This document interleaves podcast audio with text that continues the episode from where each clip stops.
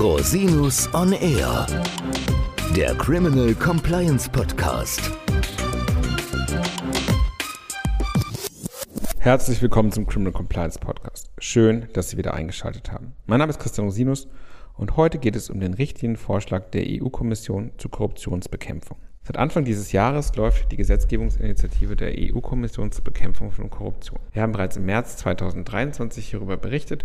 Hören Sie also gerne nochmal in Folge Nummer 146 hinein. Den Link finden Sie in den Shownotes. Im Mai hat die Kommission einen ersten Vorschlag vorgelegt, der sowohl Regelungen zum materiellen Korruptionsstrafrecht als auch zur Strafverfolgung und zur Korruptionsprävention vorsieht. Durch den Vorschlag könnte der Bereich strafbarer Handlungen deutlich ausgeweitet werden. Auch die Sanktionen könnten verschärft werden. Einschränkungen, die das deutsche Recht bisher vorsieht, könnten wegfallen. Daher möchte ich hier die wesentlichen Regelungspunkte im Vergleich zu den aktuellen Vorschriften des deutschen Strafrechts vorstellen. Gehen wir mal in Medias Res. Zunächst zum Hintergrund der Gesetzgebungsinitiative. Ziel des Vorhabens ist eine effektivere Bekämpfung von Korruption in den europäischen Mitgliedstaaten. Hierdurch soll der freie Handel, die Sicherheit und die finanziellen Interessen der EU sowie das Vertrauen der EU-Bürgerinnen in den öffentlichen Sektor gestärkt werden. Vor dem Hintergrund divergierender Regelungen zu Straftatbeständen, insbesondere den Tatbestandsdefinitionen, ist die grenzüberschreitende Zusammenarbeit bei der Verfolgung von Korruption erschwert. Die Rechtsordnungen der Mitgliedstaaten sehen außerdem stark variierende Strafrahmen vor. Durch die Richtlinie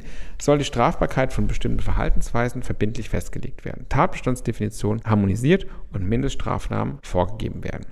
Wie ist nun der aktuelle Stand des Verfahrens? Die EU-Kommission hat am 3. Mai 2023 einen ersten Vorschlag für eine Richtlinie veröffentlicht. Hierüber beraten derzeit der Rat der Europäischen Union und das Europäische Parlament. Es bleibt abzuwarten, ob diese den Vorschlag annehmen oder einzelne Regelungen noch ausgehandelt werden müssten. Da es sich um eine Richtlinie handelt, werden die Mitgliedstaaten diese nach der Verabschiedung innerhalb einer noch zu bestimmten Frist in nationales Recht umzusetzen haben.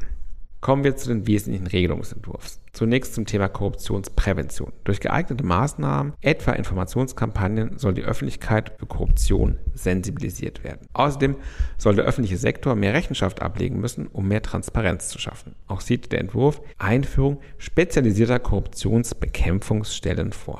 Im Wesentlichen enthält die Richtlinie Vorgaben zu sieben konkreten Straftatbeständen. Diese orientieren sich an den Tatbeständen des Übereinkommens der Vereinten Nationen gegen Korruption.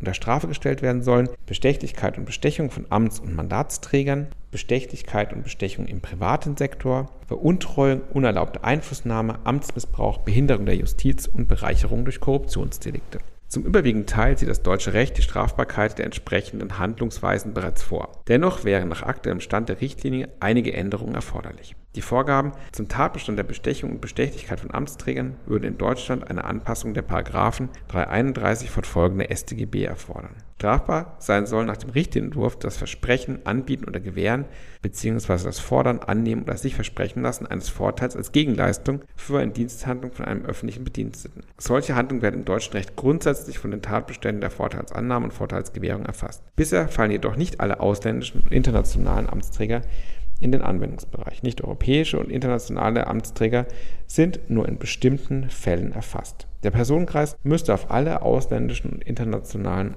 Amtsträger ausgeweitet werden. Die Richtlinie sieht vor, dass Unionsbeamte, nationale Beamte eines Mitgliedstaats oder Drittstaats sowie internationale Amtsträger erfasst sein sollen. Zwar erfassen deutsche Tatbestände der Bestechung und Bestechlichkeit uneingeschränkt ausländische und internationale Amtsträger, eine Strafbarkeit droht hiernach im Unterschied zur Vorteilsannahme und Vorteilsgewährung jedoch nur, wenn der Vorteil für eine pflichtwidrige Diensthandlung gewährt wird. Nach dem Richtlinienentwurf soll das Versprechen und Entgegennehmen von Vorteilen aber immer strafbar sein, unabhängig von einer Pflichtverletzung. Im Hinblick auf die Bestechung und Bestechlichkeit von Mandatsträgern wäre 108 StGB anzupassen. Im Moment sieht das deutsche Strafrecht vor, dass eine besondere Unrechtsvereinbarung besteht. Das bedeutet, dass der Vorteil der einen Mandatsträger gewährt wird und die Handlung des Mandatsträgers als Leistung und Gegenleistung zueinander stehen müssten. Nach dem Wortlaut der Richtlinie ist ein besonderes Verhältnis zwischen Vorteil und Mandatshandlung nicht erforderlich. Somit würde auch dieser Tatbestand merkbar verschärft und vielleicht auch irgendwann einmal zur Anwendung kommen. Ferner soll nach der Richtlinie die zweckwidrige Verwendung von anvertrauten Mitteln unter Straf gestellt werden. Bisher können solche Handlungen in Deutschland nur als Untreue sanktioniert werden. Der deutsche Untreutatbestand setzt den Eintritt eines Schadens voraus. Nach dem Richtlinienvorschlag soll es hierauf gerade nicht ankommen. Eine Begrenzung wird hierdurch erreicht, dass strafrechtliche Sanktionen erst bei Vorteilen ab 10.000 Euro greifen sollen. Eine dem deutschen Strafrecht bisher fremde Regelung ist die unerlaubte Einflussnahme. Danach soll es beispielsweise strafbar sein, einer Person einen Vorteil zu versprechen, damit diese Person ihren Einfluss auf einen öffentlichen Bediensteten ausübt, um einen ungerechtfertigten Vorteil zu erlangen. Diese Regelung wird bisher insbesondere von dem Hintergrund der Maskenaffäre diskutiert. Hören Sie hierzu gerne noch einmal in die Folge 116 hinein, die wir auch in den Shownotes verlinken. Im Hinblick auf die übrigen Tatbestände wären lediglich kleinere Änderungen notwendig. Die Vorgaben zum Tatbestand der Bestechung und Bestechlichkeit im privaten Sektor sind weitestgehend mit 299 StGB identisch. Lediglich der Strafrahmen müsste erhöht werden. Der geplante Tatbestand des Amtsmissbrauchs kann im deutschen Recht bereits unter eine Vielzahl von Tatbeständen fallen, beispielsweise Rechtsbeugung, Unterschlagung und Untreue. Auch den Tatbestand der Behinderung der Justiz erfüllen bereits einige Straftatbestände im StGB, die Verleitung zur Falschaussage, der tätliche Angriff auf Vollstreckungsbeamte oder die Strafvereitelung seien als Beispiele zu nennen. Insoweit wären nur punktuelle Änderungen notwendig. Schließlich sieht der Entwurf den Tatbestand der Bereicherung durch Korruptionsdelikte vor. Derartige Handlungen können im deutschen Recht bereits als Geldwäsche strafbar sein. Nach dem richtigen Entwurf soll auch die Selbstgeldwäsche uneingeschränkt sanktioniert werden. Hierunter versteht man eine Geldwäsche durch denjenigen, der an der Vortat, durch die die Vorteile erlangt wurden, beteiligt war. Bisher ist Selbstgeldwäsche nur strafbar, wenn der Gegenstand in den Verkehr gebracht und dabei dessen rechtswidrige Herkunft verschleiert wird. Diese Einschränkung würde wegfallen. Kommen wir zu den Vorgaben über Sanktionen. Der Entwurf sieht bestimmte Strafrahmen für die jeweiligen Tatbestände vor. Im Vergleich zum aktuellen Strafrecht stellen diese zum Teil erhebliche Verschärfungen dar. Daneben enthält der Entwurf Vorgaben zu Sanktionen nicht strafrechtlicher Natur, zum Beispiel die Suspendierung oder den Ausschluss von der Ausübung eines öffentlichen Amtes. Auch juristische Personen sollen zur Verantwortung gezogen und mit Sanktionen belegt werden können. Beispielsweise sieht der Entwurf Geldbußen in Höhe von bis zu 5% des weltweiten Vorjahreskonzernumsatzes vor. Auch der Ausschluss von Subventionen und öffentlichen Aufträgen soll als Folge möglich sein. In besonderen Fällen sollen sogar Tätigkeitsverbote und die gerichtliche Anordnung der Auflösung der juristischen Person möglich sein.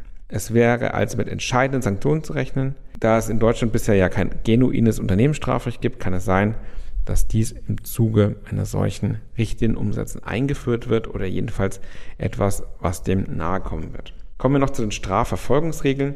Die Mitgliedstaaten müssen auf die Korruptionsbekämpfung spezialisierte Stellen einrichten, die funktionell unabhängig sind. Da die Staatsanwaltschaften und die Polizei weisungsgebunden sind, stellt sich die Frage, wo diese Stellen angesiedelt und wie sie ausgestaltet werden sollen. Für die Korruptionsdelikte sollen auch die Ermittlungsmaßnahmen ausgeweitet werden. Ausgangspunkt sollen Maßnahmen sein, die bei organisierter Kriminalität zulässig sind, also beispielsweise eine Telekommunikationsüberwachung. Kommen wir zum Fazit. Der Richtlinienentwurf würde einige Änderungen des deutschen Straf- und Strafprozessrechts erfordern. Für Unternehmen und insbesondere die Compliance-Abteilungen bedeutet dies, dass das Vorhaben aufmerksam beobachtet werden muss. Die Änderung des deutschen Rechts wird natürlich auch zur Anpassung von Compliance-Richtlinien führen. Ebenso natürlich auf europäischer und internationaler Ebene wird es einige Anpassungen geben müssen. Nicht nur der Umfang der verbotenen Verhaltensweisen soll deutlich erweitert werden, auch der mögliche Strafrahmen soll verschlungen werden. Gerade Unternehmen sollen erhebliche Sanktionen treffen, die über das hinausgehen, was derzeit nach deutschem Strafrecht und Paragraph 30 OWIG möglich sein würde. Es bleibt abzuwarten, ob der Richtlinienvorschlag in seiner aktuellen Fassung vom Parlament und vom Rat beschlossen und verabschiedet wird. Wir halten Sie natürlich auf dem Laufenden. Herzlichen Dank, dass Sie sich wieder die Zeit genommen haben, den Podcast zu hören. Wenn Sie Fragen haben, wenden Sie sich bitte jederzeit gerne an mich unter info at rosinus-on-air.com. Bis zum nächsten Mal. Ich freue mich auf Sie. Der Podcast stellt lediglich einen allgemeinen Überblick über rechtliche Themen dar und ersetzt selbstverständlich keine Rechtsberatung zu konkreten Fragestellungen im Einzelfall. Bei Fragen wenden Sie sich an Rechtsanwältinnen und Rechtsanwälte Ihres Vertrauens, natürlich auch gerne an uns. www.rosinus-on-r.com oder unter www.rosinus-partner.com.